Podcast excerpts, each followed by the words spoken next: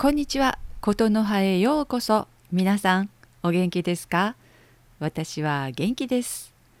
今日も日本語でお話ししましょう。えー、お話ですね。今日は、えー、何をお話しましょう。うーん、何ですかね。何も浮かばないそんな日もあるんですよね。えー、でそんな日はやっぱりね、同様です。えー、で今日はですね、えー、シャボン玉、えー、シャボン玉は、えー、ソープバブル、ソープバボーですね。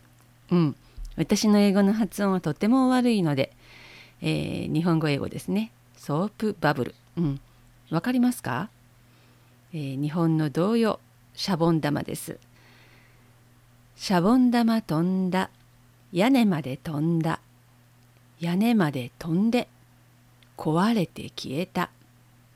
シャボン玉消えた。飛ばずに消えた。生まれてすぐに。壊れて消えた。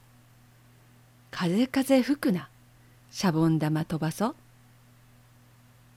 うん。シャボン玉っていうのはまあ儚いものですよね。まあそんなに長い時間膨らんで飛んでいるわけではないですもんね。あのシャボン玉しますか？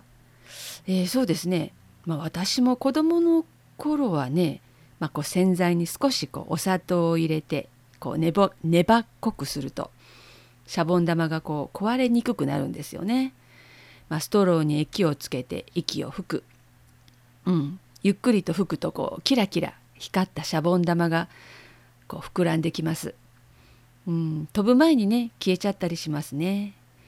このシャボン玉の歌はあのまあそういうすぐ消えちゃうシャボン玉の状況を歌った歌ですよね。シャボン玉、えー、もっと飛んで割れないでどんどん飛んで、だけど割れちゃうんだよねっていう歌ですね。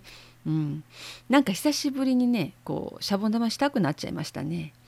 まあ今はねいろんなところで、えー、売っているいろんなシャボン玉があります。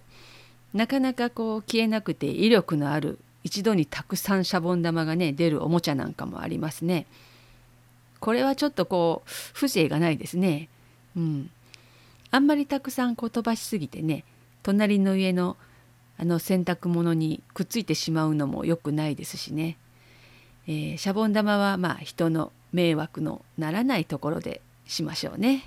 はい、うん、えー、今日も聞いてくれてありがとうございました。えー、それではまたお話ししましょう。またね。バイバイ。さようなら。